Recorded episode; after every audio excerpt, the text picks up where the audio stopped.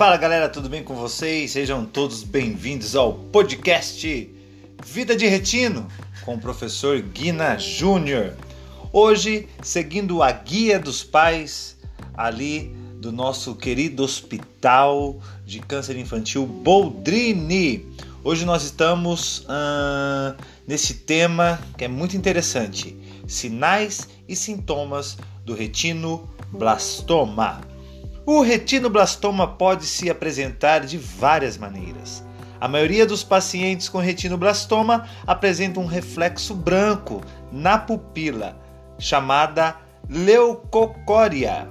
Ao invés da pupila preta normal ou do reflexo vermelho, também normal, que aparece em fotografias, quando se está olhando diretamente para a câmera fotográfica, o reflexo branco anormal na pupila é às vezes referido como brilho do olho do gato. Muitas vezes são os pais os primeiros a observar o reflexo do olho do gato. Outras doenças oculares podem também apresentar esse reflexo branco na pupila. Portanto, a leucocória nem sempre indica retinoblastoma. Um oftalmologista pode determinar o diagnóstico correto. Olho torto ou estrabismo é a segunda maneira mais comum de apresentação do retinoblastoma. O olho da criança pode desviar para fora em direção à orelha, chamado esotropia, estrabismo divergente, ou desviar para dentro em direção ao nariz, chamado esotropia ou estrabismo convergente.